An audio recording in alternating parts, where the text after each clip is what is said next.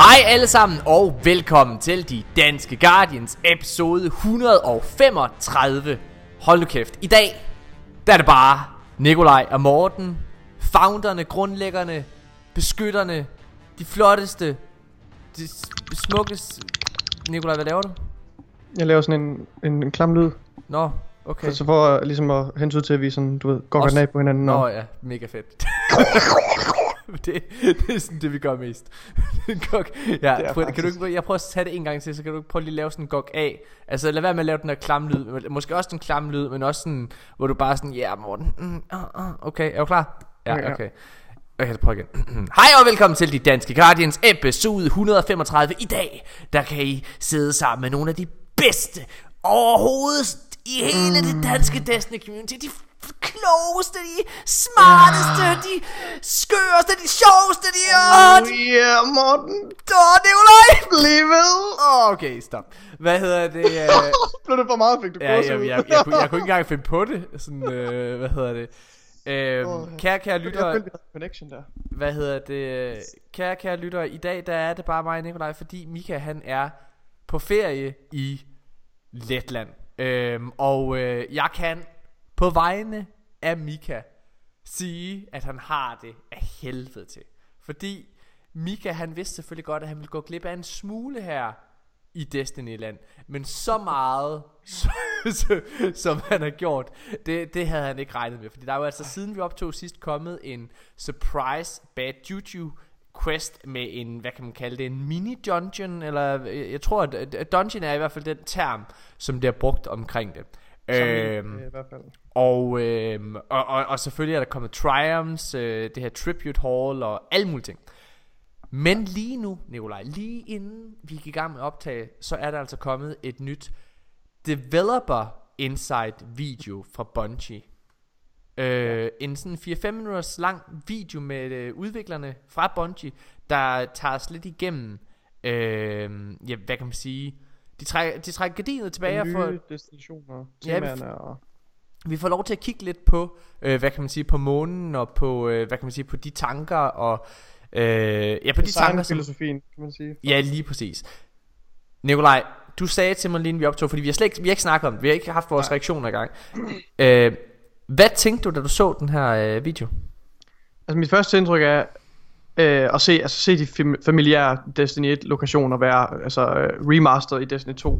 Det synes jeg er rigtig fedt, og jeg synes øh, altså, det er visuelt meget prængende. øh, Og altså, ja, altså mit umiddelbare indtryk er, at jeg synes det ser virkelig godt ud. Jeg synes det ser spændende, og ud fra det de fortæller, øh, det er jo sådan lidt sparsom information, det er jo bare filosofien bag den nye øh, destination. Så synes jeg det lyder rigtig spændende, at, at, at det også det handler meget om det her mysterie og det der gemmer sig i krogene i mørket, og men også øh, det, der var det hvor jeg fik lidt stivbæk til sidst, hvor de begynder at tale om at øh, det er faktisk for at ære øh, hvad hedder det øh, anniversary for øh, da vi først landede på månen og sådan noget, og det synes jeg også er rigtig fedt. Ja, det tror men, jeg er sådan lidt. Men ja, okay, det, det er selvfølgelig okay. lidt uh, on the side, men men men uh, men men de sagde de vil også lægge vægt på at fortælle en historie om hvad der skete uh, med mennesket, da vi uh, da vi ligesom tog rejse til månen. Så jeg håber at vi også gennem det får et et indblik i hvordan uh, altså menneskets golden age var inden uh, inden the, the the first collapse. Mm. Ja. Um, altså det var jo det var rigtig fedt, det er, jeg tror det er første gang, i hvert fald så vidt jeg kan huske, du må gerne rette mig, Nikolaj, men det er første gang, så vidt jeg kan huske, at Bungie har lavet en video, hvor de viser cinematics in progress, work in progress cinematics, ja. Og øh, altså det virker bare som om de er langt mere åbne. Altså den der, hvad kan man sige, øh, candorness, som de, øh, som, som de har vist de sidste halve år her, Den, øh, den fortsætter simpelthen. Det synes jeg jo er, mm. er rigtig spændende, at de ikke er så bange for at vise noget som ikke er færdigt, simpelthen bare for at, med, øh, fordi de hellere vil fortælle at det her det kommer. De vil hellere, de vil hellere begejstre, de vil hellere øh, hype os ja. op. Og det synes jeg jo selvfølgelig er rigtig klogt. mm. Helt sikkert. Nikolaj, hvad, ja. hvad springer der allermest i øjnene i den her udviklingsvideo, øh, eller hvad det hedder, som vi ikke havde set før? Bare det er lige meget, det er lige meget. Hvad springer der mest i øjnene? Hvad springer mest i øjnene? Må jeg starte? Fordi det er, ja, det må du gerne. Jeg synes, det er et svært spørgsmål. Ja, men jeg er jo røv ligeglad. Jeg er den eneste grund til, at jeg det er, fordi du vil fordi jeg har et svar på spørgsmålet.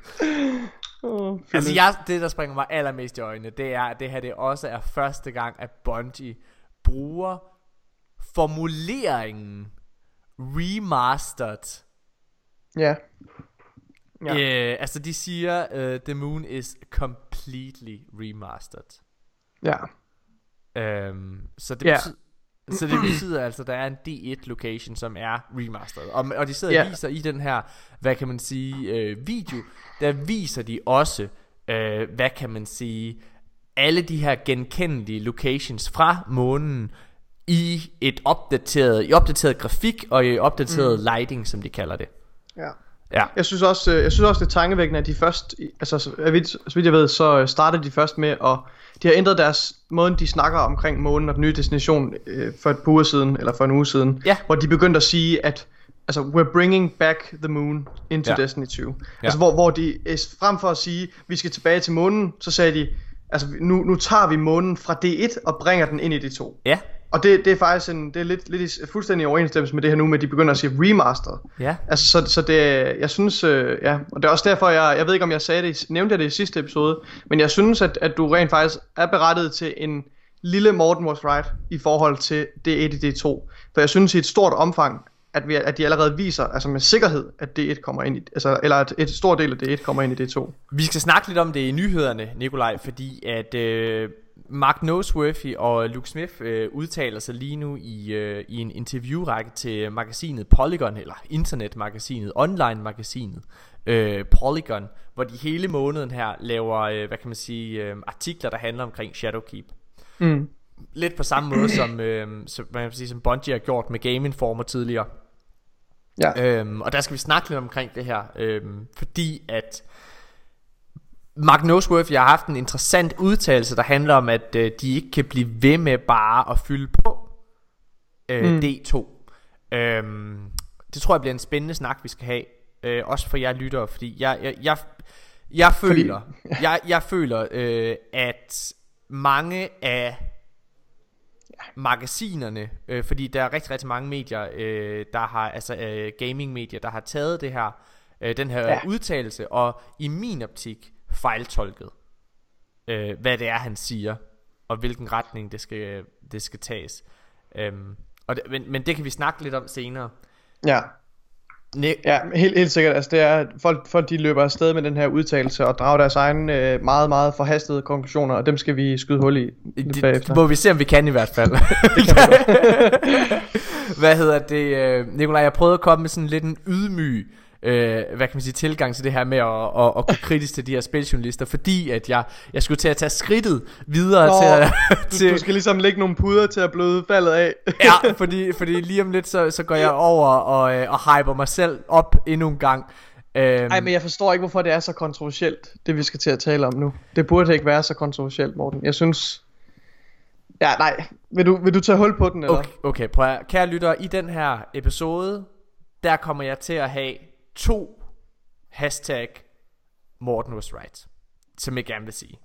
Den ene, det er, øh, hvad kan man sige, faktisk, faktisk tre, hvis, hvis vi skal tage, øh, hvad kan man sige, forudsigelsen omkring Bad Juju, som en, øh, en dungeon og så videre der, øh, hvis vi skal tage det, øh, som vil komme, øh, og det der med, hvad hedder det, Leviathan der, og jeg ved godt, så sidder jeg og siger, øh, Morten, det er du ikke den eneste, og sagt, ah, det er rigtigt, men jeg var den eneste, der sagde det så tidligt, at det ville ske. Jeg sagde det her for en ty- halvanden måned siden, eller sådan noget. Okay, så, nå, hvad hedder det? Men der er kommet den her dungeon i, med Bad Juju, det glæder mig rigtig, rigtig meget til.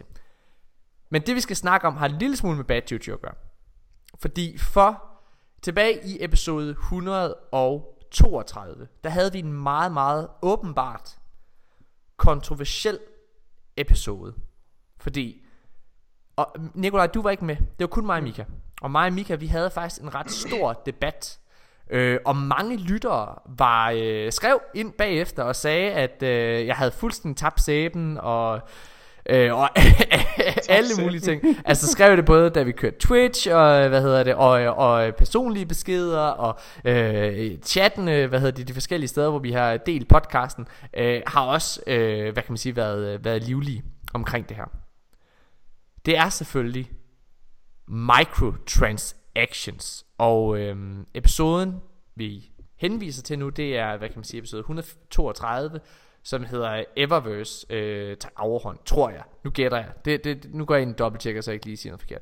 Men øh, det som episoden den handlede om, det var at øh, hvad kan man sige, den hed Eververse Debat et hundrede og toogtredive. Og debatten handlede ligesom om, at jeg råbte vagt i gevær. Mm-hmm. Jeg sagde højt, at øh, jeg synes vi skulle være påpasselige med den vej som microtransaction gik for Bungie, fordi nu er de et øh, hvad kan man sige, selvejet, øh, selvstyrende studie øh, med Destiny i, i front.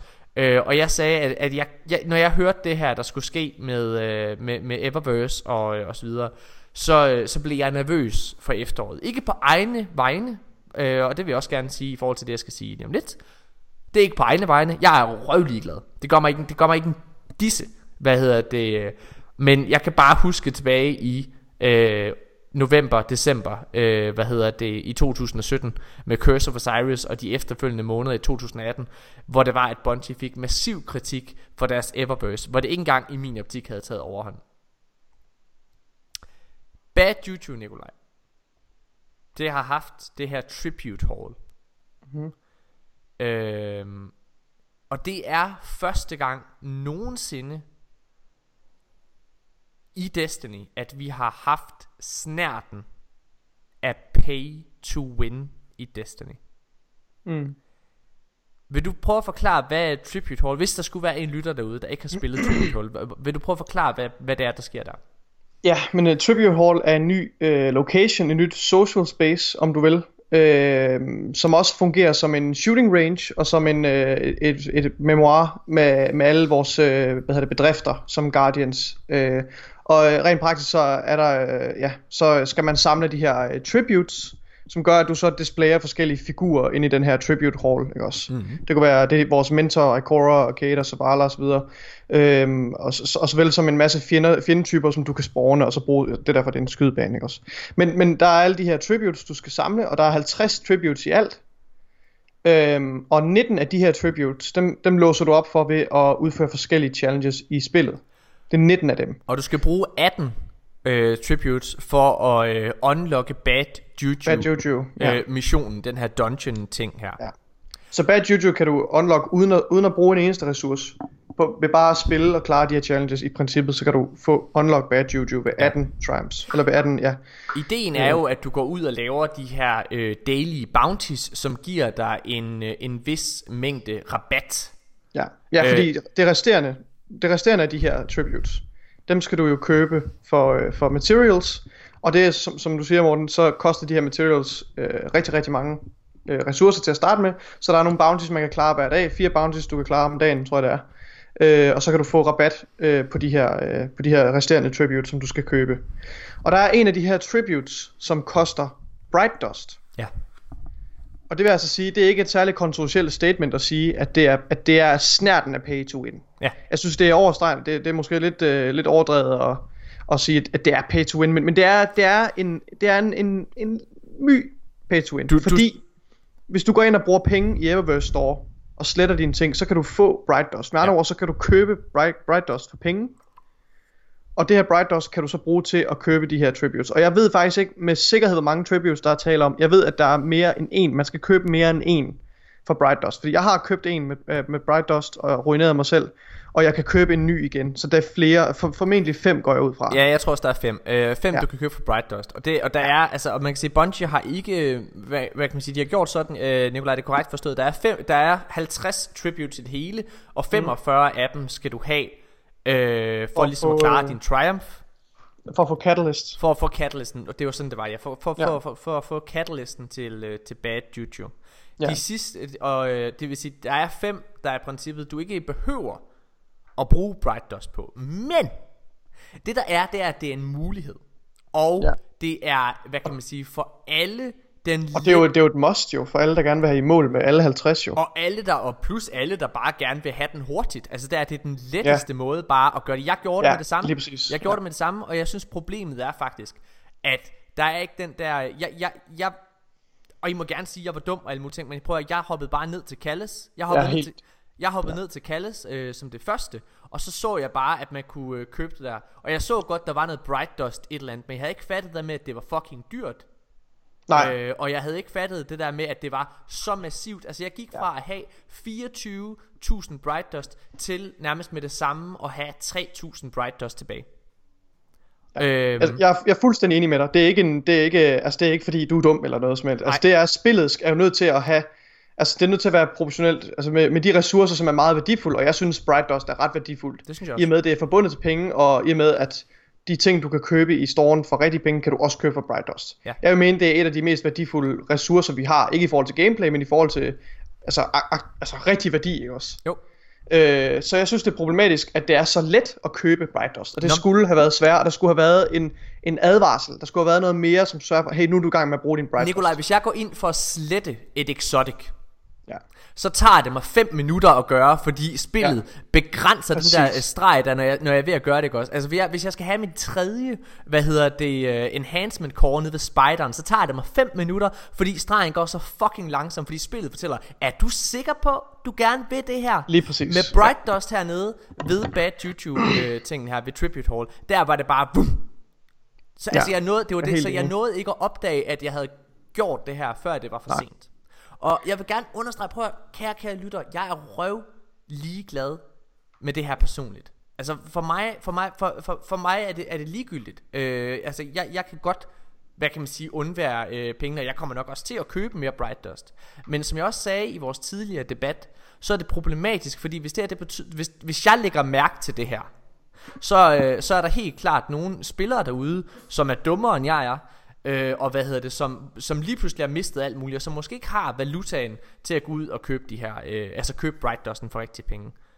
Øhm, eller, altså, i hvert fald, ja, ja. eller i hvert fald så føler sig tvunget til at gå ud og gøre det, fordi de lige pludselig er i, er i shortest, øh, eller er, er i mangel på, på Bright Dust. Og lad os bare være ærlige, Nikolaj, efter øh, Season of Opulence, så er Eververse-storen blevet ualmindelig shiny og tillokkende at se på. Ja. Altså der er så... Det... Og det vil, jeg vil gerne snakke om deres, deres ændring i kurs, men jeg vil lige gøre den færdig også med, med hensyn til det her med Tribute Hall. Mm. Det hænger selvfølgelig sammen, men, øh, men jeg, jeg, jeg vil personligt gerne tage stor afstand fra det her øh, ja. beslutning om, at Bright Dust skal være en del af det. Jeg synes, øh, jeg synes personligt, det er et stort problem, og jeg synes slet ikke, at Bright Dust skal være forbundet med noget, nogen, øh, altså nogen øh, unlock, eller det må godt være forbundet til, til cosmetics, men det er det, i Eververse står. Men det er det, det, det, og jeg, jeg håber lidt, at det er en, en lille upser. Det tror jeg ikke, det er. En smutter, men det tror jeg ikke, det er, nej. Og det er det, det, er det der er virkelig, virkelig problematisk. Og, og jeg synes også i den forbindelse, at vi bliver nødt til at tale om, om Eververse Store generelt, øh, hvis, du, hvis du er klar til Jamen at det, lave den jeg, transition. Jeg fordi... er meget, meget klar, og jeg vil gerne, jeg vil gerne øh, understrege over for lytter, nu, nu tager vi lidt af debatten igen, fordi I ikke har hørt Nikolajs perspektiv. Ja, Nikolaj, har han, ikke, øh, ja. du, Nikolaj har jo været begravet i eksamener og studier, og derfor ikke kunne være med. Øh, hvad kan man sige? Og Mika, ja, han deler jo selvfølgelig en, en, en anden holdning, Øh, hvad hedder det, uden at, hvad kan man sige, at, at tale dårligt om, om Mika eller noget som helst, fordi, fordi Mika er både Nikolaj og, og min meget, meget gode ven. Og Mika, han ved godt det, jeg siger nu, så det er altså ikke, det er altså ikke noget bagtaleri eller noget som helst, jeg har gang i. Mika, han ved godt det, vi siger nu. Mika har utrolig let ved at, at blive grebet af den stemning, der er lige nu. Og på den måde, det er også derfor Mika, han er så god her i podcasten, fordi at Mika, han på mange måder repræsenterer den almene spiller. Altså han kigger ikke helt så objektivt på det, hvad hedder det, øh, som, som, øh, som, som Nikolaj og jeg, vi, vi gør. Vi går meget analytisk til værks, når vi kigger på noget, os to. Er det, er det korrekt? Øh? Ja, det kan, man, det kan man godt sige. Okay. Altså, øh, hvad hedder det, øh, så, så Mika, han, han tænker selvfølgelig, lige nu er det rigtig, rigtig dejligt, og lige nu er det rigtig, rigtig god stemning på, på Reddit. Øh, hvad hedder det, så ja. Der er også rigtig god stemning i hans hoved. Jeg tror i hvert fald, vi var hurtigt til at... og være varsom og, og lige skulle, skulle tænke over den her, øh, den her implementering. Øh, sammenlignet med Mika, hvor han mere var sådan med på vognen. Og sådan, yeah. Jamen, det er jo fint. Og, ligesom, og, mange, ligesom jeg lytter, fordi at mig, mig og Nikolaj er meget klar til at ja. blive skudt øh, i hovedet af lige om lidt, ved overhovedet at, at tale kritisk om det her. Men nu, Nå ja, men jeg, altså, jeg tager gerne sådan en, en, en debat. Altså, det, ja. Ja, men, okay, ja, men, men, men Eververse har skiftet retning. Øh, fordi førhen der plejer det, plejer det at være bundet til de her loot packages, ikke også?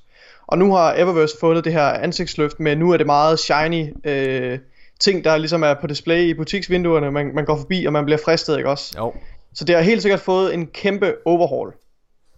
Øh, ja, og det, det synes jeg måske, vi skal prøve at tale lidt om. Jeg tænker umiddelbart, at, at mit indtryk i hvert fald efter al den tid, vi har dækket Bungie, og, og Bungies samarbejde med Activision, det er, at Bungie de generelt øh, har taget lidt afstand fra den her invasive microtransactions. Ja. Retning, som, som, som spillerne har været nervøse for, at Activision vil, vil præge Destiny Make også. Ja. Så, så min umiddelbare opfattelse af Bungies øh, standpunkt med hensyn til det her, det er, at, øh, at de også tager afstand fra det her pay to win, og de ikke er interesseret i, at det skal være en del af, af Destiny. Og det er, også, det er også derfor, jeg undrer mig så meget over den her beslutning om at lade Bright Dust være en del af, af det her, af det her Triumph. Men, men, men hvad tænker du om det her nye øh, ansigtsløft og... Jamen altså, jeg, jeg, jeg, jeg delte jo min holdning her i et hundrede toogtredive, og det er jo selvfølgelig, at jeg føler, at jeg, jeg forstår godt, hvorfor Bungie gør, som de gør. Øh, Bungie er i en øh, unik situation, også for et spilstudie, som er så stort, som Bungie er, fordi de nu er self-publishing, øh, mm. og de mangler penge. De har over seks hundrede med, øh, medarbejdere øh, i deres studie. Det er fucking mange lønninger, de skal betale. Og de kommer her til, øh, til september. Der kommer de med en udgivelse, som ikke er en full-blown release. Øh, og øh, det er, det vil sige Shadowkeep, det er jo en, hvad er det, tre hundrede kroner eller sådan noget, to hundrede, nej to hundrede og halvtreds tror jeg der er. to hundrede og halvtreds okay. kroner, ja. øh, hvad hedder det, i, i danske kroner, ikke? Øh, hvad hedder det, øh, øh, hvis du bare køber grundspillet. Og, øh, og så har du så annual pass ved siden af, men det er altså ret mange copies, de har behov for at sælge, og lad os være ærlige, Shadowkeep appellerer nok primært til den hardcore Destiny-spiller, som er lullet allerede, og den tilgang, ja. Bungie har haft med Destiny, er også, øh, hvad kan man sige, henvendt det helt hardcore publikum. Øhm, ja. Og man kan sige, hvis man har tænkt, at øh, Bungie har været meget øh, åbne for nye spillere, så er det det også til dels, fordi de laver det her New Light, men, ja. men, de, gør, ja. men de gør Destiny-spillet øh, i min optik til det bedre, men de gør det mere kompliceret her til september, når de går mere i en hardcore R P G-retning. Og hvad er det, ja. jeg mener med det? Jamen, jeg mener, at de begrænser deres publikum mere, end de allerede har gjort. Ja. Og det betyder, og nu, nu lader det også en langtidsinvestering jo. Det er det altså, nemlig. Nu lader det er, er, er, ikke, er ikke noget, der giver payoff med det samme. Nej. Øh, så, så de står i en unik situation økonomisk, at de skal, ja, som du siger.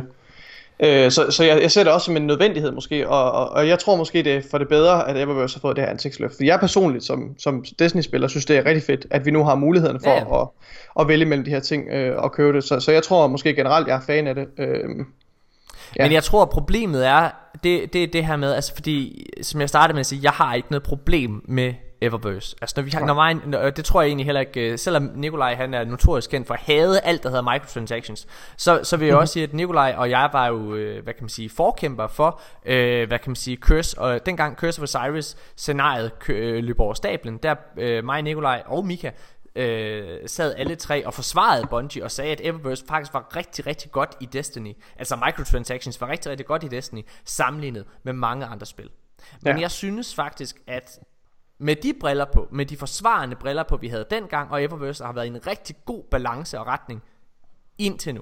Jeg synes, det her det er endnu et skridt i den forkerte retning. Og jeg råber endnu en gang, vagt i gevær.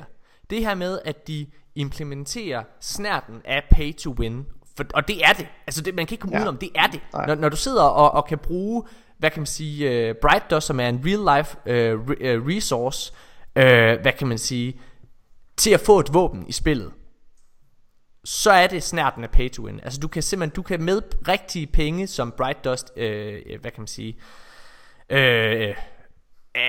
er på mange måder, jamen, så kan du altså komme tættere på at få den her mission, som giver dig et våben, frem for bare at spille spillet normalt. Ja. Og det er og det er den nemme løsning også med Bright Dust, fordi at de der ressourcer er så krævende. Og jeg er sikker ja. på, at der er mange af vores lytter, der har været stacked op på resources, men det er den almene spiller. Det har den almene spiller altså ikke været. Den almene spiller har ikke, øh, hvad kan man sige, øh, tyve tusind dusk shards liggende. Ja. Og et uanet mængde glimmer. Det har den ikke. Ja. Så jeg synes, det er et skridt ja. i den forkerte retning. Ja. Øhm, og, jeg, og jeg er meget, meget spændt på, hvordan folk kommer til at, øh, at reagere, når vi kommer til september. Fordi Bright Dust kommer jo stadig til at være øh, hvad kan man sige, en del af spillet, og vi kommer til at være... Altså jeg er jo gået, det har jeg også sagt i podcasten her, jeg er jo gået fra at have øh, næsten fyrre tusind Bright Dust her det sidste halve år, og så gå ned på, øh, på kun at have fireogtyve tusind. Øh, jeg er stadig plus, men altså jeg er, fordi tingene er blevet begyndt at koste mere i Eververse, øh, og, og der er ved at være mere i Eververse, så er jeg altså gået nedad. Øh, og Bungie og Luke Smith, øh, hvad kan man sige, opfordrede os endda til at slette alt vores Eververse gear og sådan noget der, så vi kunne få mere Bright Dust. Stack up on Bright Dust var vist deres udtalelse. Okay, øh, ja. Hvad hedder det? Ja. Men de har så også sagt åbenbart, at Bright Dust ikke kommer til at være en del af silverøkonomien. Jamen det er det, det, det jeg har, det, det jeg har, har talt om, har refereret til flere gange, Morten. Det er at, at Bright Dust, som jeg mener også, jeg har hørt, at jeg har ikke det, det, det ikke længere skal være, at det ikke længere skal være forbundet til penge. Og hvis det ikke er en del af silverøkonomien, så er det jo netop ikke. Men hvordan kan det ikke, hvordan kan det ikke være en del af silverøkonomien? Altså, det vil jo microtransactions forsvinder jo ikke fra Destiny, så silver kommer jo stadigvæk til at være der, og så kommer der bare til at være ting. Øh, Nikolaj, sidste år for eksempel, der brugte du penge på Whisper of the Worm ornamentet. Det kunne du også kunne købe for silver, og ikke mm-hmm. Bright Dust. Så jeg tror simpelthen bare, at øh, der kommer til at være to forskellige loot tables, altså som er meget mere opdelte. Ja. Altså ligesom på den det er, måde. Det altså, kan vi faktisk også godt se allerede i stormen nu. Der er jo en, en fan til, selv til Bright Dust ting, er det ikke det? Jo, lige det præcis. Ja. Så, så jeg tror, jeg, altså det, det kommer stadigvæk til at, til at være gældende. Jeg tror bare, Bright Dust kommer til at være mindre værd. Det ændrer ikke på, at lige nu, så er Bright Dust en del, en del af silverøkonomien. Ja. Så det er stadigvæk ja, det er det. et problem. Ja. Øhm, har du noget øh, at sige i forhold til det? Jeg har ikke øh, bare noget til for dig. Nej. Jamen altså øh, så synes jeg at så har vi begge to råbt vagt i gevær endnu en gang. øh, ja. Det er jo i min optik, så jeg anser jo det der for at være en lille hashtag Morten was right. Fordi at øh, altså at det er gået i den, i den rigtige retning. Det har været en rigtig analyse for mit For min side af, synes jeg, med Bright Dust. Suck that dick. Hvad hedder det? øh, Men det synes jeg, men for at være alt, det synes jeg selvfølgelig er en, en ærgerlig ting at have, have ret i. Ja. Øhm, meget, meget spændt på, hvilken vej det går. Øh, og jeg er meget, meget spændt på, hvor presset Bungie bliver økonomisk. Øh, når, altså, Nikolaj, hvor, meget, hvor, mange, hvor mange udgivelser tror du? Altså, de presser jo sig selv til at have nu en udgivelse i året. Det er en god ting. Det er en god ting, at de pre- mm. altså, fordi de har været meget, meget... Bungie har været dårlige til at efterleve deadlines på, på spiludgivelser. Det er de notorisk kendt for. Og det er det, som Activision hidtil har hjulpet med. At presse ja. dem til, ja. at de skal være færdige til september med, med en spiludgivelse. På godt og ondt. På godt og ondt, helt sikkert. Ja. Men, ja. Øh, men jeg tror jo, at deres nye økonomiske situation kommer til at, at gøre det samme for dem. At de skal hver år have en udgivelse klar. Ja. Ja, okay. Hmm. Nikolaj, lad os gå videre. Øh, og lad os starte med nogle, øh, hvad kan man sige, med nogle øh, nyheder, der har noget med øh, Shadowkeep at gøre. Ja. Som nævnt, så er, hvad hedder det, Luke Smith og Mark Noseworthy, de er i gang med at, øh, at medvirke i en øh, interviewrække øh, af, øh, af udgivelser med, med, med Polygon-magasinet. Ja. Og øh, de har udtalt sig omkring størrelsen og stemningen på Shadowkeep. Mm. Ja. Og deres og det, deres ja, det, de har, undskyld, ja. de har været de har været ret consistent i gang, altså i løbet af det, når de har talt om om månen. De siger at den er ligesom fordoblet i størrelsen, ikke også? Ja. Og så forsøger de at give månen det her, altså det, det skal være noget det familiære, som vi kender, og vi går tilbage til en gammel destination, hvor vi som vi kender, men med friske øjne og med altså med nye ændringer, ikke også? Jo. Øh, og så kommer de med den her samling med at det, at det minder om at det kommer til at minde om Dreadnought. Ja. Og der tror jeg de forstår, jeg tror de mener på den måde det med at der er mysterier der, der lurer øh, i alle krogene, altså i skyggerne. Og det var lidt det der var også var temaet med Dreadnought, kan jeg huske at de, at de beskrev det som i sin tid. De siger blandt andet at øh, hvad kan man sige, at Dreadnought havde den her klaustrofobiske følelse. Ja. Øh, og det er mm. en øh, en stemning som øh, som de også øh, siger er øh, er i øh, hvad kan man, er på månen eller hvad man kan sige. Ja. Øhm, vi snakkede slet ikke om hvordan, hvordan er det egentlig for dig at se de her gamle øh, i den der øh, Development Insight video vi talte om i starten af episoden her, Nikolaj. Hvordan var det egentlig at se nogle af de her gamle locations igen?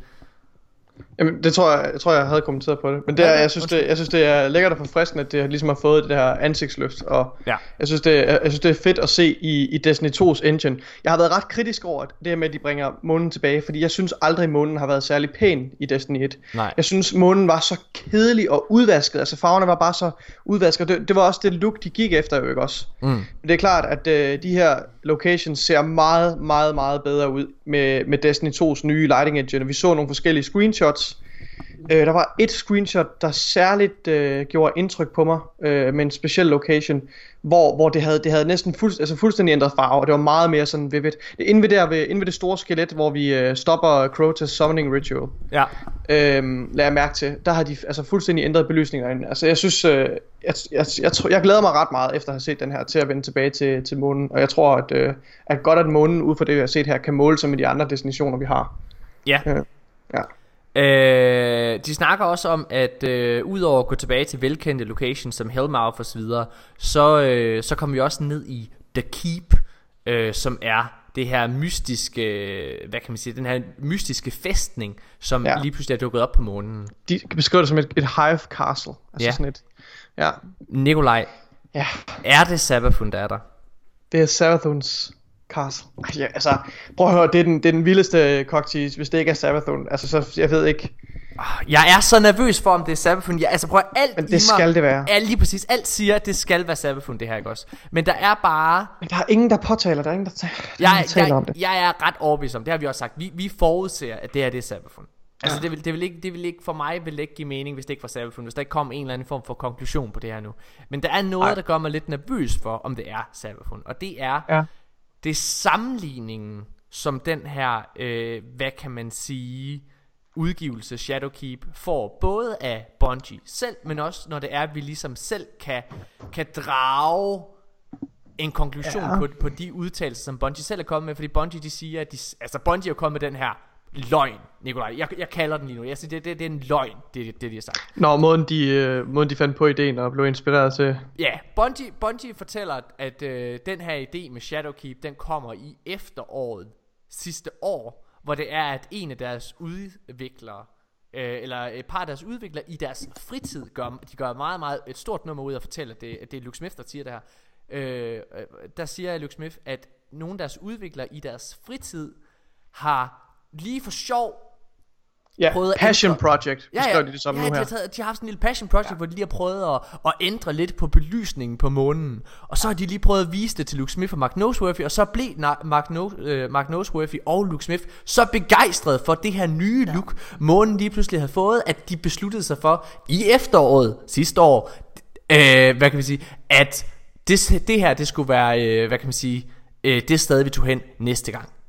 Altså indikerer Mark Noseworthy og øh, Luke Smith, at de finder på Shadowkeep-udgivelsen og omdrejningspunktet og så videre og locationen i efteråret sidste år. Ja. Og det har de gjort en gang før den her form for formulering. Mm. Og det gjorde de med Rise of Iron. Med Rise of Iron, ja. Hvor det var, at de, øh, hvad kan man sige, var tvunget til. Yeah. I Rise of Iron, der var det tvunget til. Altså jeg tror jo det er en løgn. Jeg tror det er en løgn. Jeg tror jeg nægter at tro på, at de har lavet Shadowkeep på et år. Det er jo det er jo det er jo bullshit. Men det er bullshit. Men, men, men men ja, det det minder meget det minder meget om, om den måde de formulerede sig omkring Rise of Iron ikke også. Rise of det var, Iron, der ja. sagde de at det var noget de havde fundet på på et halvt år. Ja. Altså på et halvt år havde de lavet ja. uh, Rise of Iron. Øhm, og man kan sige den, at det var selvfølgelig også en løgn. Det fandt vi også ud af efterfølgende, at det heller ikke var rigtigt. Det havde de brugt øh, hvad kan man sige, halvandet år på at lave, ikke? Men og, det, og som, Rise of Iron var en lille sidehistorie også. Var nemlig altså, en sidehistorie du, du, du, du kan tage Rise of Iron ud af historien uden at det hele vælter sammen. Altså det er og, og, men, øh, altså forstå mig ret. Jeg synes Rise of Iron historien er, er rigtig rigtig god. Jeg synes den er, den er dyrbar. Og det er en, en fed addition til Destiny. Yep. øhm, men, men den har ikke direkte nogen konsekvenser for den større historie. Men det at vi skal ind og besejre Savathûn, kære venner, det er, det er, det er, det er i hvert fald et af de store plots, en af de store plottråde øh, i Destiny. Så det, ja, det er mærkeligt, at vi skal, altså hvis, ja, det, det, vi, det stemmer ikke helt overens. Men altså, vi var også meget overraskede, altså man kan sige, dengang vi kom, fik at vide, at vi skulle tilbage til månen, fordi det er altså, og noget der indikerer, at det er en Rise of Iron ting, bare lige, nu, nu, nu fuld kontekst. Rise of Iron, øh, hvad kan man sige, var en udgivelse, som ikke var planlagt fra Activision og Bungie side i sin tid. Det var en mm. udgivelse, som blev tvunget øh, i søen, fordi at Bungie ikke kunne nå at have Destiny to klar til to tusind og seksten. Øh, det år, hvor vi desuden startede vores podcast. Vi startede vores podcast med Rise of Iron, Nikolaj. Øh, hvad hedder det? Må jeg prøve lige at fyre en, en, en konspirationsteori af? Altid over for mig. Øh, så ved Destiny to, der fik vi der lagde, der lagde de det her roadmap ud, som, som Luke Smith har, har understreget, at det er ligesom den retning Destiny skal i, med den her rækkefølgen, hvor det her lys rammer de forskellige lokationer. Lokationen efter Reef, og altså Forsaken, det var The Dreadnought. Hvad hvis det, det originale idé var, at, øh, at øh, vi skulle besejre Savathûn og afslutte Savathuns historie på Dreadnought, men at det content i stedet var blevet cuttet, og vi skal til månen nu i den her, øh, i det her, den her historie, det er hævet ud af røven, hvor vi skal afslutte øh, Savathuns øh, Reign of Terror. Ja. Ja, det, nu, det er noget, jeg lige har, har udtænkt, altså, jeg, så det, der er garanteret en masse huller i den, men... Øh, jeg tror jo stadigvæk på, at Dreadnought er en del af den her location, eller ikke udgivelse. Du tror, det er en del af... Okay. Jeg, ja. tror, jeg tror, at Dreadnought er ja. en del af den her udgivelse, og jeg kan godt tage fejl, ja. det er jeg med på, men øh, det tror jeg faktisk. Ja. Øh, må, jeg, må jeg lige sige noget omkring det der Rise of Iron noget der? Ja, ja, ja. Fordi Rise of Iron var jo, Nikolaj, som du var inde på, øh, en sidehistorie, øh, og man kan sige... Selvom det har været en rigtig, rigtig god udgivelse, så var det også en for forhastet historie. Historien i Rise of Iron var forfærdelig. Altså, altså historiefortællingen var, var historiefortællingen. Der, der, der, der var nogle sindssygt gode øh, missioner i, og, og, og når man læste lore og alle mulige ting. Og også nogle fede cutscenes, øh, hvad hedder det, men, men selve, hvad kan man sige, kampagnen i Rise of Iron var sygt dårlig. Altså som i ja. virkelig, virkelig laughable. Ja. Øhm, og det var fordi at den var blevet altså forhastet. Det var det var det, det var det var gået alt for hurtigt. Og på grund af Saladins øh, skuespiller. Altså var Ej, altså, han var okay. Både manus, manuskriptet og manuskriptet ja. var ikke så godt. Øh, men men men min pointe er egentlig øh, den måde som Bungie og Luke Smith og company udtaler sig omkring den her udgivelse, den får jo tankerne til at, altså den opmærksomme lytter og øh, hvad hedder det og, og analytiker af Bungie får jo tankerne lidt over mod Rise of Iron øh, og udgivelsesprocessen dertil. Og det gør mig selvfølgelig en lille smule nervøs. Men Nikolaj, der er også noget som der gør at jeg tænker at det her det er ret planlagt. Fordi tilbage i to tusind og seksten, i sommeren to tusind og seksten, der havde Bungie en livestream, som vi ofte har omtalt her. Det var en, det var en af de mest interessante livestreams de nogensinde har haft til dato stadigvæk. Mm. Og det var øh, med øh, de to skuespillerinder, der spiller henholdsvis Mara Sov ja. og Eris Morn. Og hvorfor mm. er det interessant? Fordi at i den livestream fandt vi ud af, at Eris Morns historie bestemt ikke var slut. Nej. Det var dengang vi fandt ud af, at Mara Sov og Eris Morn ville vende tilbage. øh, Og det her det er altså to år før at Mara Sov gør det i Forsaken ja. Og altså tre år inden at Eris Morn gør det. Og i den her, hvad hedder det, det her interview og den her livestream, der snakker de omkring de her arcs, de skal ud i. Og det ark, øh, kan man sige, det, det har vi allerede taget ret meget hul på, altså fra Microsofts side med Forsaken. Med Pirate, uh, Pirate Queen, som vender tilbage, kan jeg huske, vi talte om i os, altså mega lang tid. Og derfor er der jo rigtig meget, der indikerer, at den her, det her ark, som Eris Morn formentlig skal ud på nu, det også har været planlagt i tre år i hvert fald, ikke? Ja. Ja, og jeg synes også, det er tankevækkende, at det er, at det er Eris Morn, der vender tilbage nu. Det bør også være en, en ret kraftig indikation af, at, at det er Savathûn, der taler. Savathûn, Syn, øh, synes jeg. Altså med Forsaken har der jo også været hentet øh, til Eris Morn i høj grad igennem Medusa. Wow. Altså vi har jo, vi har jo siddet og spekuleret i, kan vi overhovedet stole på Eris Morn og, og så videre. Øhm, hvor står du egentlig der? Tænker du, at øh, vi kan stole på Eris Morn?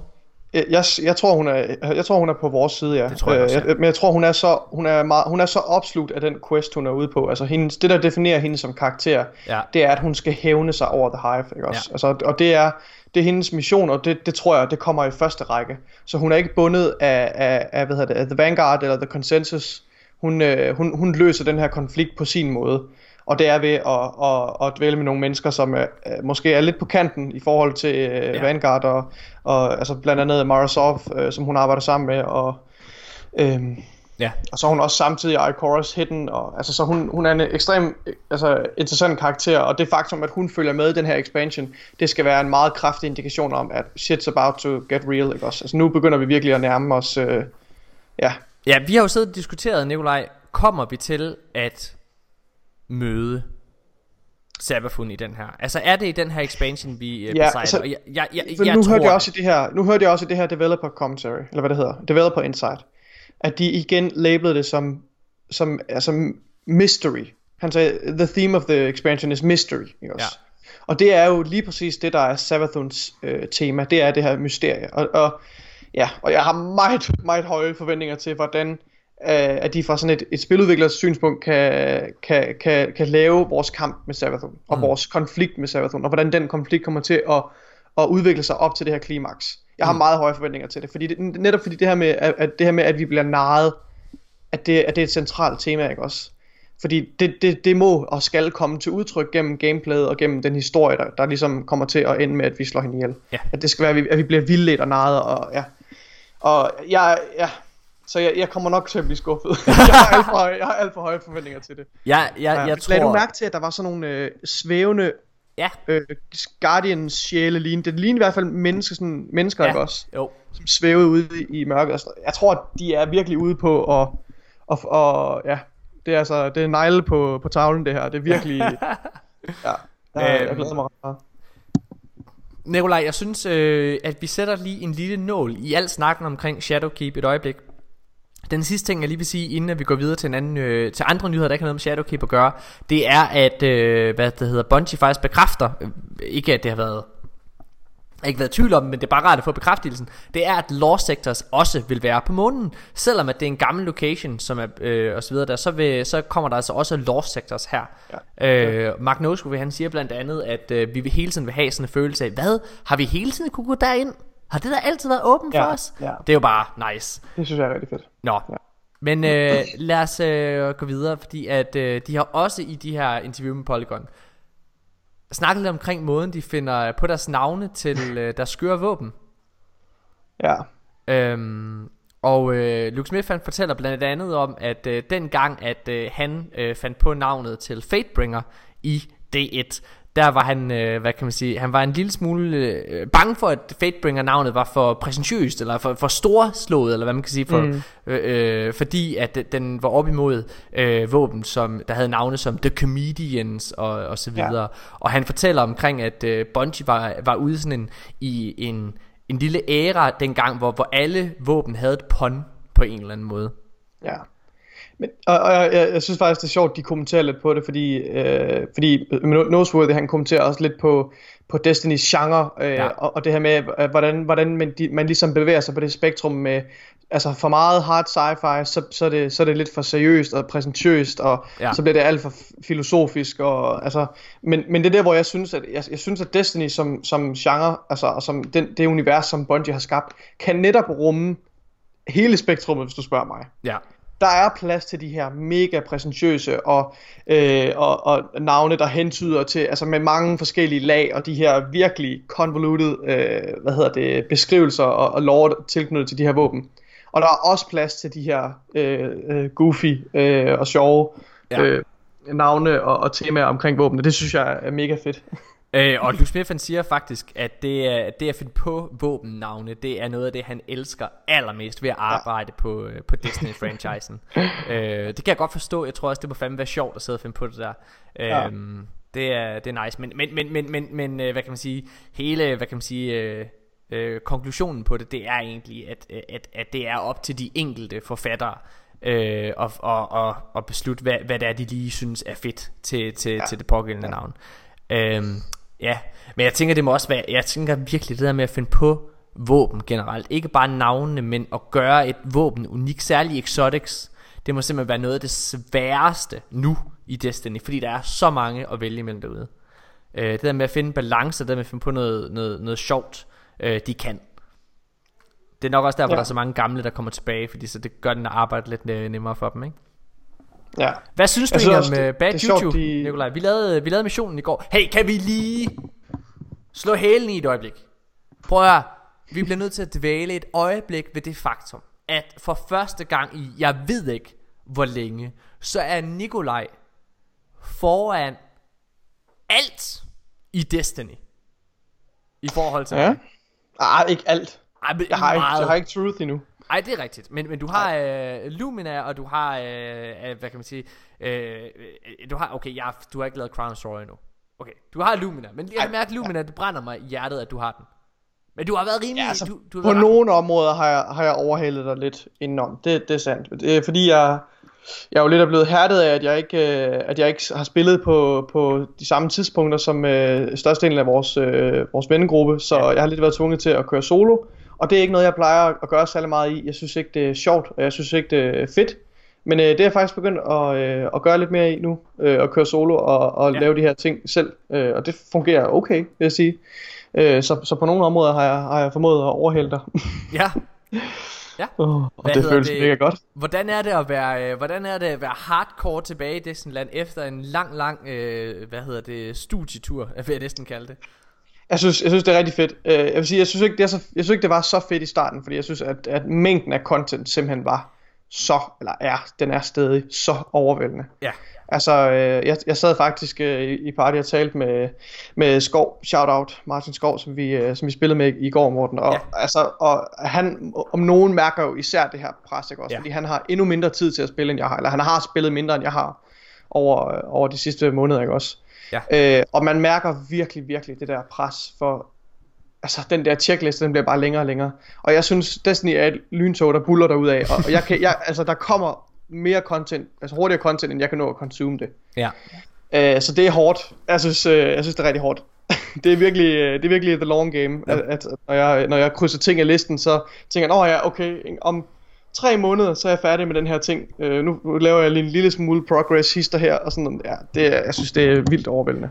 Altså, øh, hvis vi går videre til nyheder, så er der kommet et øh, et svar på fra Bungies side af, øh, hvorfor du ikke kan køre på Sparrows på Merkur. Og øh, man ved, at det er blevet agurketid, når, øh, når det her det er blevet taget op. Altså det er sommer nu, fordi øh, svaret, I sidder sikkert og tænker, okay, er der så et virkelig, virkelig spændende svar på, hvorfor du ikke kan køre på Sparrow i øh, Merkur? Hvad kan det skyldes? Er det en eller anden, er det, er, er det en eller anden kæmpestor, øh, hvad hedder det, øh, kæmpestor problem, der er der? Nej, det er bare, at det, det, det vil tage noget tid at lave, øh, og det er tid som... Investig- investigative journalism, der lige er ah, men altså, der. Tænk, at det er blevet en artikel.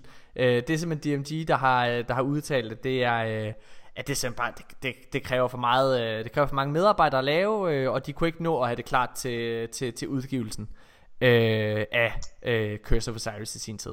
Så ja, yeah. det, det, det, det havde jeg nok selv regnet ud, hvis den artikel ikke havde været der. Uh, yeah. Ja, det er sgu nok lidt lige meget... Hvad hedder det øhm, derudover så øh, er der en anden lille nyhed, som jeg glemte at sige, Nikolaj. Det er faktisk, at lige nu, der kom jo en update her i sidste uge, må det være, fra hvor vi optager, som øh, begyndte at lave øh, danne fundamentet til øh, cross-save. Ja. Men siden den update er kommet, mm. der har der simpelthen været øh, nogle problemer i øh, competitive playlisten. Og øh, også Blindwell. Blindwell er dog blevet fikset, men, men Competitive er, øh, og Crucible er øh, ikke særlig godt øh, lige nu. Det, du kan ikke resse, øh, hvad hedder det, i, øh, i uh, Survival og Countdown for eksempel. Øhm, ja, det håber jeg virkelig snart bliver fikset. Altså, vi var også inde og spille Crucible, og, og, og, og folk var blevet usynlige lige pludselig, og, øh, og, og man kunne ja. Ikke finde dem og sådan noget. Ja. Det var godt nok øh, en frustrerende oplevelse. Det jeg håber de snart får fikset. Ja. Det var lidt noget lort. Præcis. Så øh, har der også været en øh, en patch, som hvad hedder det, øh, som har hvad hedder det, øh, hvad kan man sige, patchet nogle nogle nogle exploits eller hvad man kan sige, men en har den dog misset, og det er en øh, gauntlet, hvad hedder det, menagerie exploit, som som som simpelthen mm. ikke er blevet rettet, og det er den her. Hvis det er, at man går og leder efter nogle triumphs, så i gauntleten, så er der sådan øh, du, du, du, den her Telesto ting. Jeg, jeg, jeg ved ikke engang, hvad du gør, fordi Mika gjorde det bare for os. Men der er sådan noget, hvor du skyder med Telesto, så tæller den, for du kan alle seks Guardians igennem den her gauntlet uden at dø. Mm. Og hvis du skyder med din uh, Telesto derinde, så tæller det åbenbart for Guardians.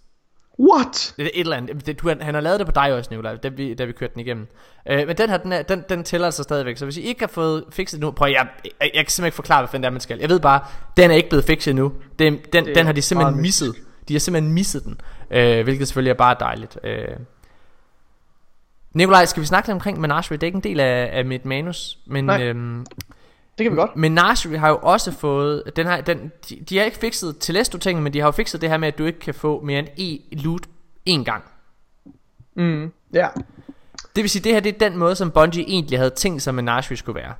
Ja, ja. Hvad, hvad tænker du? Jamen, det... jeg, jeg ved ikke helt. Jeg synes det lød ret skræmmende umiddelbart, da de sagde at de ville fikse det, ikke også, fordi ja. det er jo virkelig. Men, men, men når det er sagt, så vil jeg sige min oplevelse. For nu har jeg nu har jeg soloet Menagerie, altså kørt matchmaking, ikke mm. også, øh, med med andre spillere. Øh, det, jeg kørte det otte gange i rap. For øh, jeg kan ikke huske om det var i går eller foregårs, ja. for at få det fulde gearsæt, så jeg kunne begynde at få de her triumphs. For dem her, jeg havde slet ikke noget gear inden da. Nej. Og det tog altså ikke ret lang tid, øh, og det var en fuldstændig gnidningsfri oplevelse. Ja. øh, Og så går man ind, og man er selvfølgelig garanteret at man får det øh, man, man går efter, ikke også? Øh, så, så jeg tror faktisk altså så, længe, altså så længe at der er langt mellem de dårlige oplevelser i Menagerie, altså når man kommer ind og det tager femogtyve minutter, tredive minutter, fordi at øh, man, man ikke når at få nogen point hver, øh, hvert encounter, så, øh, så tror jeg faktisk ikke, jeg har det store problem med det. Så synes jeg, at det nok fungerer ret godt. Altså, ja.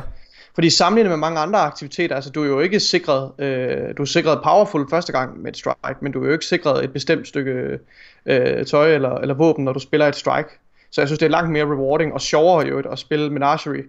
Øh, og så være garanteret et, øh, et bestemt våben, ligesom Forges. Ja, altså, altså jeg synes faktisk det fungerer rigtig godt. Og du kan, du kan få våben hurtigere end du kan med Forges, for der skal ja. du til at lave de her bounty, eller, ja, du skal lave bounties først, ikke også? Og frem og tilbage mellem tower og pis og lort.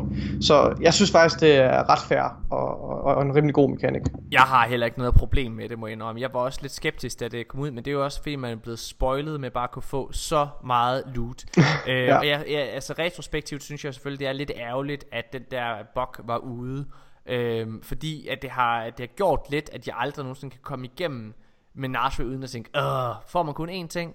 Altså den ja, tanke er der ja. er, vil altid ligge der. Ja, okay. det, sådan, sådan, det har heldigvis ikke noget at sætte sig så meget i mig, tror jeg. Nej. Hvad, øh, hvad, der er et eller andet der larmer helt vildt ved dig. Ja, der, der jeg tror nogen der kører forbi udenfor på en Harley Davidson eller et eller andet. Fedt mand. Ah! Hvad, hvad hedder det? Øh... Inden vi lige fortsætter med nogle Shadowkeep nyheder, Nikolaj, så vil jeg lige tage øh, det her med at det femtende ønske fra Last Wish er øh, muligvis allerede i spillet. Endelig i spillet. Morten, jeg har ikke lavet det eneste endnu. Har du ikke lavet et ønske i Last Nej, Wish? Hvad fanden er det for noget? Hvad? Altså vi har jo faktisk fået tilbudt at lave uh, Crown Sorrow her, Nikolaj, i dag. Ja. Skal vi gøre det? Det kan jeg ikke. Hvad? Hvorfor kan du ikke det? Fordi jeg skal ned i fitness. Du skal stoppe, Nikolaj. Jeg har, du skal blive Morten, tyk hvis gamer. Jeg ikke snart, nej, prøv at høre, hvis jeg ikke snart begynder at træne, Morten, ja. så falder jeg fra hinanden. Men du, det skal du ikke. Du skal ikke begynde at træne. Du skal, du skal begynde at træne i Destiny. Det er derfor, jeg begynder at vokse sammen med min stol, Morten. Right. Okay. Det femtende ønske er måske endelig kommet i spillet. Det har ikke, øh, altså det, det, man har hele tiden vidst, det har været der, men der er ingen, der har kunne lave det. Øh, der er en, øh, hvad hedder det, en, en, en, en, en bruger på Reddit, der øh, også leakede Bad Juju questlinen, som har snakket omkring det femtende ønske, og han siger altså følgende: The fifteenth wish will become or may already be available available during the season of opulence. It is linked to the mission The Other Side. The wording here is important. Dis- uh, the hmm. discovery of the wish is linked to the mission, however, may not be physical, uh, physically visible inside it. For example, on a plate. However, the mission acts as an origin and will play an essential role in the discovery, in its discovery. Uh, er det et nyt, øh, en ny uh, mystery til communityet, vi lige har taget hul på så? Ja, det tror jeg. Jeg har ikke hørt nogen, der har lavet den endnu i hvert fald, men, ah, øh, men det synes jeg er rigtig spændende. Meget spændende, ja. Øhm, og Nikolaj, lad os så komme videre til de her nyheder til Jamen. Shadowkeep. Yes. Noget af det, som øh, jeg susede allermest over, gang, øh, dengang Shadowkeep blev afsløret fra Bungies side af, det var de her ja. finishing, finishing moves. moves. Ah, yeah. Mortal, er... Mortal Kombat-esk øh, ting. Nu har de snakket lidt mere ja. omkring, hvordan det egentlig fungerer. Altså for mm. det første, så kommer det til at koste noget super energi at bruge dem. Øh, og du kommer til at kunne bruge finishing moves på alle fjender, når de er kommet øh, under en vis bar. Altså hvad man kan sige, altså, ja. de har mistet en vis procentdel af deres liv, formentlig ret meget. Hvad ja. hedder det? Så kan du simpelthen gå hen og lave, så kommer det til at være et ikon på dem, og hvis du er tæt nok på, så kan du så øh, lave det her finishing move. Mm. Altså, jeg tror, at det kommer til at være noget, som folk synes er rigtig sjovt, men umiddelbart ja. synes jeg, det er underligt. Jeg synes også, det er underligt, og jeg vil sige, inden jeg hørte den her nyhed, og inden de, inden de, inden de fortalte noget mere om, hvad det går ud på, så var jeg ret skeptisk. Jeg sådan, ja...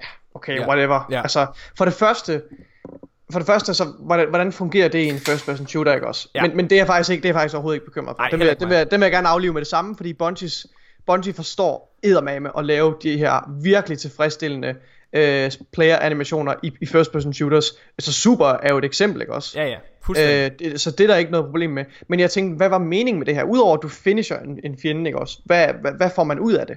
Altså, øh, ja. Jeg tror simpelthen bare det er, at det er fedt. Altså der, det her. Øh, nej, jamen, der, jamen, fordi der er jo der er jo forskellige, øh, altså hvad hedder det, der er forskellige gevinster forbundet ved det jo. Ja. Øh, du kommer siger, til at, at kunne putte mods ind i dit finishing move også. Ja, det er også, øh, det, er, ja, det er godt nok lidt mærkeligt. Men, men må jeg, men, lige sige, jeg lige hurtigt bare ja, lige drage en ja, sammenligning, og det er, øh, hvad kan man sige, den meget meget succesfulde Doom øh, genoplivning, altså til Doom franchisen. Uh, mm. Der er det der uh, Doom Eternal, som vist nok ikke er udgivet endnu. uh, Jeg tror det kommer her til efteråret. Jeg er ikke så meget en Doom. Men der er der altså sådan noget der hedder Glory Kills. Det har jeg set på YouTube, mm. det her. Og det ja. ser altså ret fedt ud. uh, Og, og uh, hvad kan man sige, forfatteren af den her artikel vi sidder og læser lige nu, han siger at det lyder også, altså den her beskrivelse for ham lyder som uh, hvad kan man sige, Dooms Glory Kills. Og han synes det lyder mega nice. Så det, det gør at ja. jeg er forholdsvis øh, ja. frisk på det. Altså, og, og jeg synes også de gav et indtryk af at det kommer til at være sådan ret strategisk. Der er en, der er en stor strategisk gevinst ved ja. at ja. bestemte øh, Guardians med bestemte perks øh, dræber bestemte fjender. ja. øh, så, så det giver jo endnu et lag til, til Destinys øh, sandbox og, og gameplay og gameplay loop. Og det er, det er fucking, det glæder jeg mig til. Det fedeste synes jeg, det er at Luke Smith han sagde, at i starten her der kommer du kun til at kunne have en finisher på. Ja. Men med tiden så kommer der til at være flere finishers, og så bliver det ligesom en box of chocolates, ikke også? Ja. Så du ved ikke hvilken, det er tilfældigt hvilken finisher du får. Ja. Og det, altså, det er jo fucking fedt. Det, det glæder jeg mig fedt. virkelig meget til. Det, det tror jeg bliver rigtig godt. Øhm, Nikolaj, vi har to nyheder mere i den her episode vi skal snakke om. Ja. Øhm, det er begge to Shadowkeep relateret til dels. Den første det er et hashtag Morten was right. Ja. Det er at øh, altså udover øh, altså udover sammenligningerne med Rise of Iron, øh, altså udgivelsesmæssigt, så har de også sagt at størrelsesmæssigt så bliver Shadowkeep Rise of Iron esk i størrelse. Hashtag ja. Morten was right. Ja. Det er det det er jo det er jo det er, oh, ja. det, er det jeg øh, har sagt, kan man sige. Der ramte du øh, hovedet på sømmet, må man sige. Det må man sige. Øhm, hvad kan man sige? Det, men det er ikke det der er interessant. For den her artikel vi skal sidde og snakke om nu, Nikolaj. Mm-hmm. Øh, og, og og og den sidste nyhed her, kan man sige. Det, det, det, det, den, det, jeg har sendt to links. Den ene det er bare for at vise at der er et andet medie der der siger det her, så det er ikke bare mig der lukker det ud. Øh, men det er at Mark Noseworthy, han har udtalt, at de ikke kan blive ved med at tilføje til, øh, hvad kan man sige, til spillet. Det er faktisk dig, der fandt ja. den her artikel, Nikolaj, øh, ja. og, og, og, og sendte den til Mika og jeg. Øh, så jeg synes, du skal få lov til at læse, øh, læse det højt og, og fortælle lidt omkring det her. Ja, øh, jeg, ved ikke, jeg ved ikke, skal jeg ikke bare fortælle, jo, øh, det. hvad det er, de har fortæl, sagt? Fortæl. Øh, ja, Mark Noseworthy, han, han taler om i et interview, at, øh, at de ikke kan blive ved med at, at tilføje flere ting, altså fordi nu begynder øh, Destiny, de skal være forsigtige med andre ord, siger han, øh, med hvad for nogle locations og hvad for noget content de bringer til Destiny nu, ikke også? Fordi der, der begynder at være noget pladsmangel i forhold til den her current gens øh, begrænsninger. De skriver øh, her, Destiny two is huge game, said ja. Noseworthy, altså det siger, hvad hedder det, Noseworthy, ikke? Uh, we mean in terms of the scope of the game, that complexis, complex, complexity, uh, but also just the amount of space we take on people's hard drives. Ja, og det er jo, det er jo virkelig interessant det her, fordi at, øh, at umiddelbart så kunne man godt tænke, nå ja, men hvis nu, hvis der ikke er mere plads i, til Destiny to, så må de jo være nødt til at starte forfra. Ja. Clean the slate, start forfra på ny, ikke også? Nærmest alle øh, medier, Nikolaj. Og det synes jeg er virkelig mærkeligt og foruroligende, og, eller egentlig ikke så overraskende, at, at de fleste medier, de løber afsted med den her nyhed, og med det samme konkluderer mere eller mindre, at det må betyde, at Destiny tre er på vej. Alle, alle, alle medier, jeg har læst, der snakker omkring den her artikel, ja.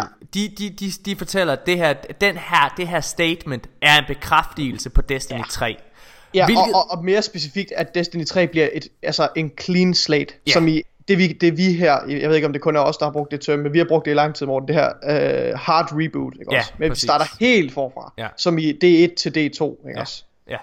Og, men det der jo, det der jo, altså, men vi bliver lige nødt til at, at, at tage, tage samtalen lidt ned på jorden, og så kigge på, på faxene, ikke også? Yeah. Fordi at rigtig, rigtig længe, altså i, i, lige så langt jeg, jeg kan huske, der har Bungie, og især med Destiny to, lige siden Destiny to kom, har de, har de sagt, at Destiny to var et nyt fundament, og et solidt fundament, som de var klar på at bygge en ny franchise på, ikke også? Yeah. Øh, og så har de sagt hele tiden, at, at, at spillernes valg og spillernes tidsinvestering ikke skal, altså ikke skal, skal, skal være spildt.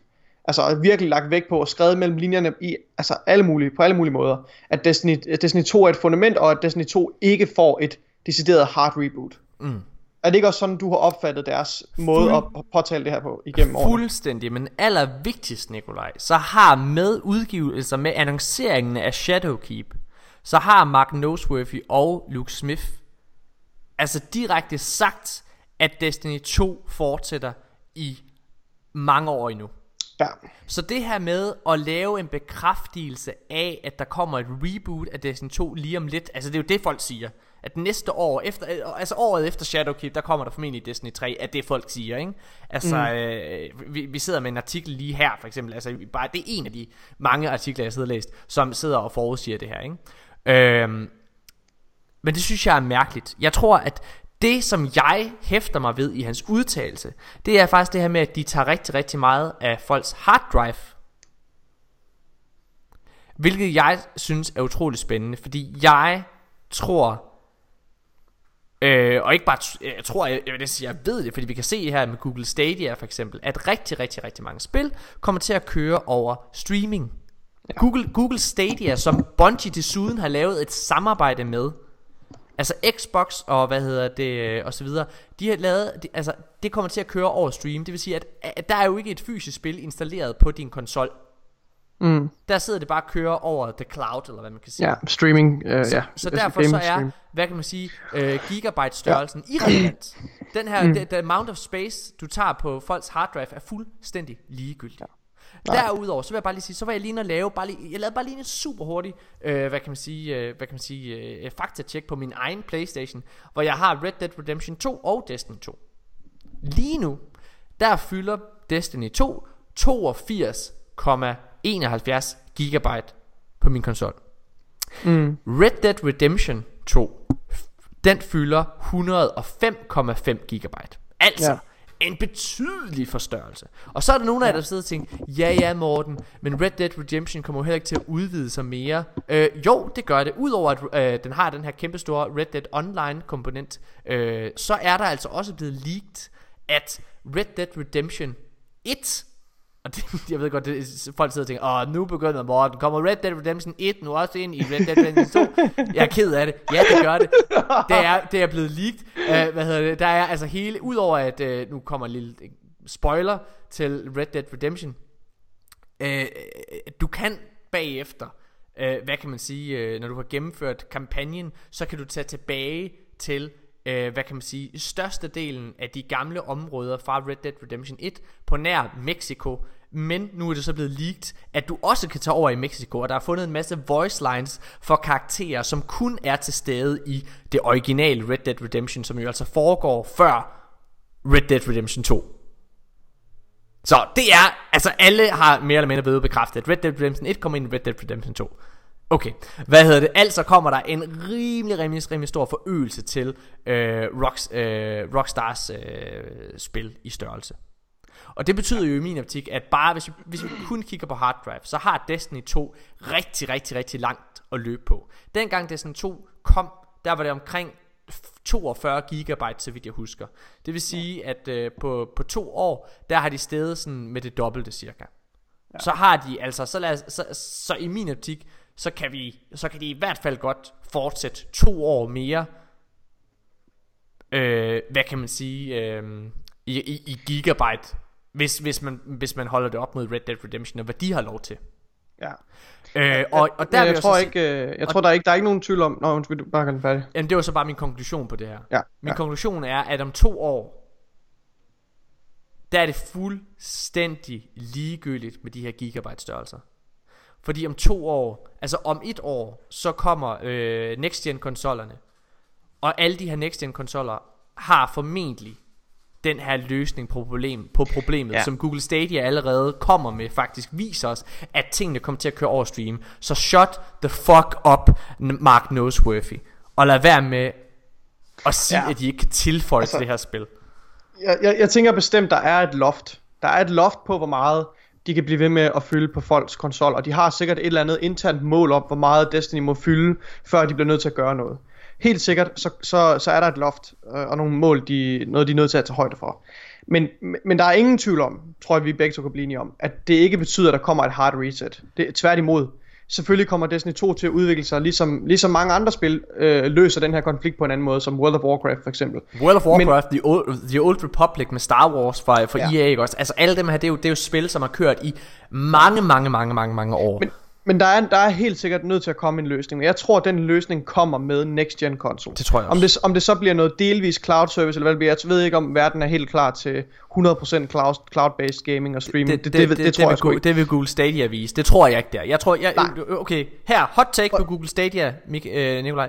Jeg tror, at Google Stadia kommer til at faile helt vildt meget. Okay. Øh, jeg tror, jeg, jeg synes, øh, teknologien er sygt imponerende.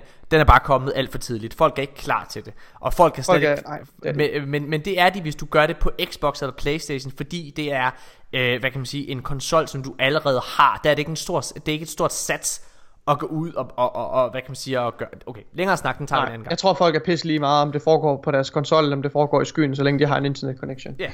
Og de fleste gamere har en ordentlig internet connection. Nå, men ja. Yeah. Hvad var det? Jeg, jeg, jeg, nu tager vi totalt tråden. Jeg, havde, jeg tror, jeg havde en pointe. En, sikkert en rigtig god pointe. Med det, jeg lige sagde. Ja. Øh, ja, det ved jeg sgu ikke. Kan du ikke... Uh... Jeg, jeg, jeg tror, at Mark Noseworthys udtalelse omkring, at de ikke kan blive ved med at fylde på, øh, hvad kan man sige, Destiny to, det tror jeg... Det tror jeg ikke helt på. Det tror jeg godt, de kan. Ja, ja, ja, ja, ja, ja, og, ja, jeg, jeg tænker bare, at loftet kommer med den her konsol. Altså ja, jeg tænker, men, det kommer med den her generation. At det, det, det er der, der er et loft. Jeg tror men også, der er, ja. Men der er, en, der er noget på horisonten. Jeg tror, det er en, en, en eller anden form for teknisk løsning, som, øh, som, som gør, at det her problem lige så stille forsvinder, eller, eller bliver bedre. Men, men, øh, selvfølgelig men, kommer der ikke et hard reboot. Nikolaj, noget som også i den grad indikerer, at der ikke kommer et hard reboot, og at de bliver ved med at bygge videre på Destiny to, det er, at for første gang nogensinde, så tilbage i maj måned, undskyld, juni måned, eller var det maj? Fuck det, det var juni måned. Der valgte Mark Noseworthy og Luke Smith at kalde Destiny et M M O. Mm. Og et M M O er jo lige præcis et spil, der bygger ovenpå. Det er et kæmpe ja. Stort spil, hvor det er, at alle udgivelser, de ligesom bare bliver bygget ovenpå, så du til sidst bare har en kæmpe stor, gigantisk verden, med en kæmpe stor sandkasse, hvor du kan lave alle mulige forskellige ting i. Ja. Så, altså, ja. jeg, jeg, jeg tror virkelig, jeg, jeg tror ikke på det. Jeg, jeg, jeg, jeg tror, det er fejltolket. Jeg tror, som, som dig, Nikolaj, så tror jeg, at det er en, en, en det er noget, der er Uh, altså det her med loftet, det er, det er ment med henblik på de nuværende konsoller. Helt sikkert, det tror jeg også. Ja. Godt. Ja. uh, Nikolaj, det er faktisk det, det er faktisk, hvad kan man sige, manuskriptet for, Er det, er det, er det programmet? Uge. Det er programmet for den her uge. Ja. Ja. Er du sikker på, at du ikke skal med ind og køre Crown of Sorrow? Ja, det kan, det kan jeg ikke, Morten. Vil du ikke med ind og have lootet, Nikolaj? Åh, oh, er der loot? Der er loot, man! Der er jo oh. den der, hvad kan man sige, der er jo, prøv at tænke på, den der uh, submachine gun der, der inde fra Exotic uh, submachine gun, som du kun kan få igennem det, den har Mika jo ikke endnu. Prøv at tænke, oh. når han kommer tilbage, oh. og kunne fortælle ham. Hvad? Ej, det er virkelig fristende, Morten. Den der, den der nye, jeg har den jo. Har du ikke den? Har du, du ved godt, den, den er fucking sindssyg. Ej, Ej den, hvad er det for en? Mener du det, der du siger nu, eller sidder du så pisse på mig? Nej, jeg ved, jeg ved ikke, hvad du taler om. Okay, der er den her nye, hvad hedder det, uh, Exotic Submachine Gun, som hedder med T, Talagator, Taller, Taller her, Taller her, tror jeg. Nu gør jeg lige en kigge. Okay. Nå ja. Den er fucking syg. Den er virkelig syg. Den skal du da have, Nikolaj. Ja, det skal jeg da. Det skal du da have. Fedt. Godt. Mine damer og herrer, vi går ind og laver Crowns over nu. Kan I have en sindssygt god aften eller dag, eller hvornår fanden I lytter til det her. Vi ses igen i næste uge. Og der er Jens Hasseris formentlig med. Hej hej. Hej hej.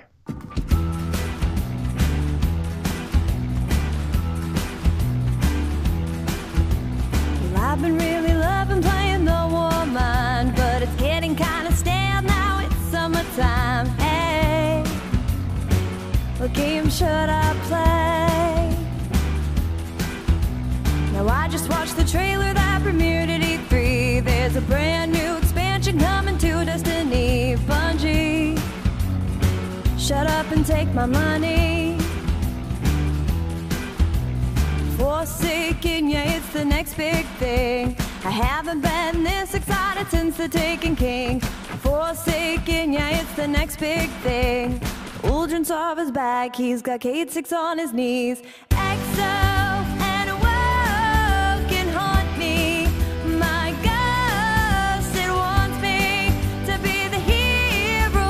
Come on, let's go. Cayde six and Crow.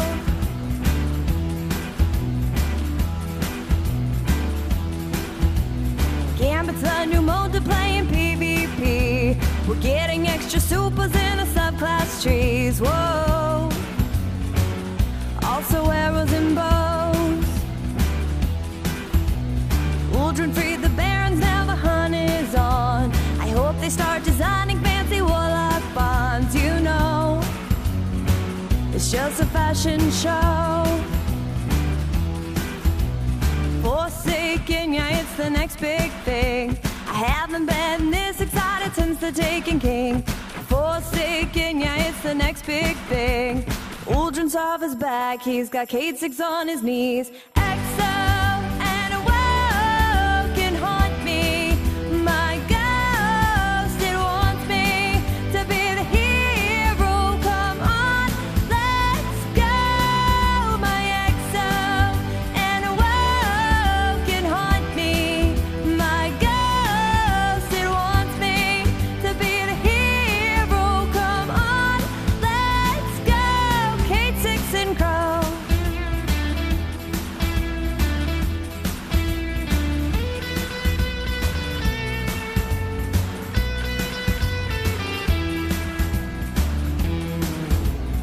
One, two, three, I keep replaying that scene. Uldren has the ace of spades, it makes me wanna scream. One, two, three, I keep replaying that scene. I wanna turn